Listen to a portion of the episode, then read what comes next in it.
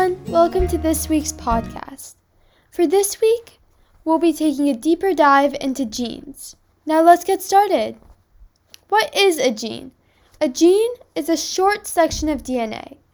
It has information that determines your feature or characteristics. Genes contain instructions for making proteins.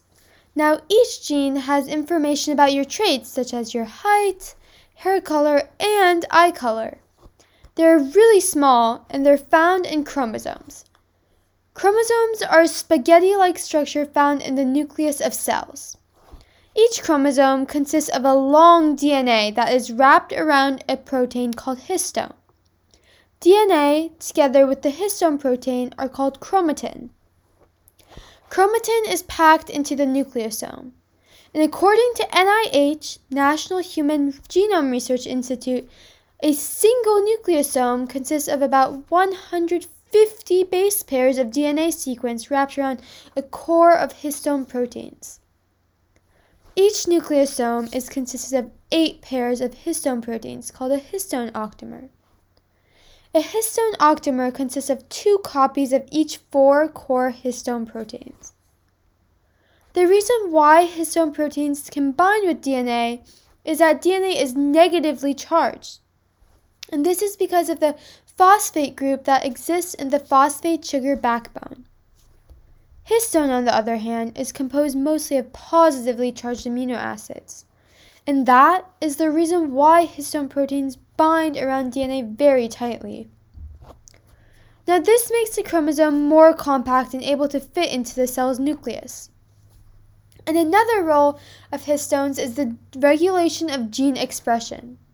But what is gene regulation? It's a process of controlling which genes are expressed or turned on.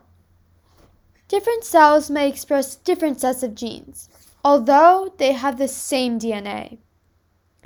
Regulation of gene expression by histones is done by acetylation or by deacetylation. During acetylation, an acetyl group is added to histone molecules and makes the nearby genes more likely to be transcribed into RNA, or during deacetylation, an acetyl group is removed from the histone proteins, and this makes the nearby genes less likely to be transcribed. While humans have 23 pairs of chromosomes, different species of animals have different number of chromosomes. For example, did you know that according to NIH, a fruit fly has four pairs of chromosomes, while a dog has 39 pairs of chromosomes? Most people have 46 total chromosomes, which come in 23 pairs. For each pair, you inherit one from your biological mother and one from your biological father.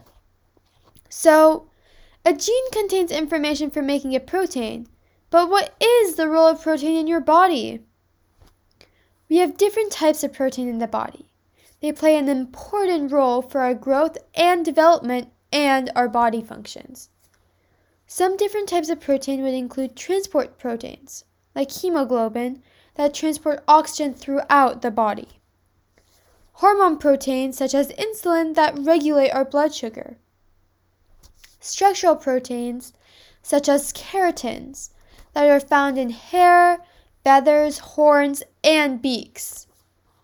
And lastly, contractile proteins, such as the one involved in muscle contractions. And also enzymes. Enzymes are proteins, and an example would be pepsin, an enzyme in your stomach that helps break down proteins. Also, antibodies that are produced by our immune system are made of proteins. That's a wrap for today's podcast.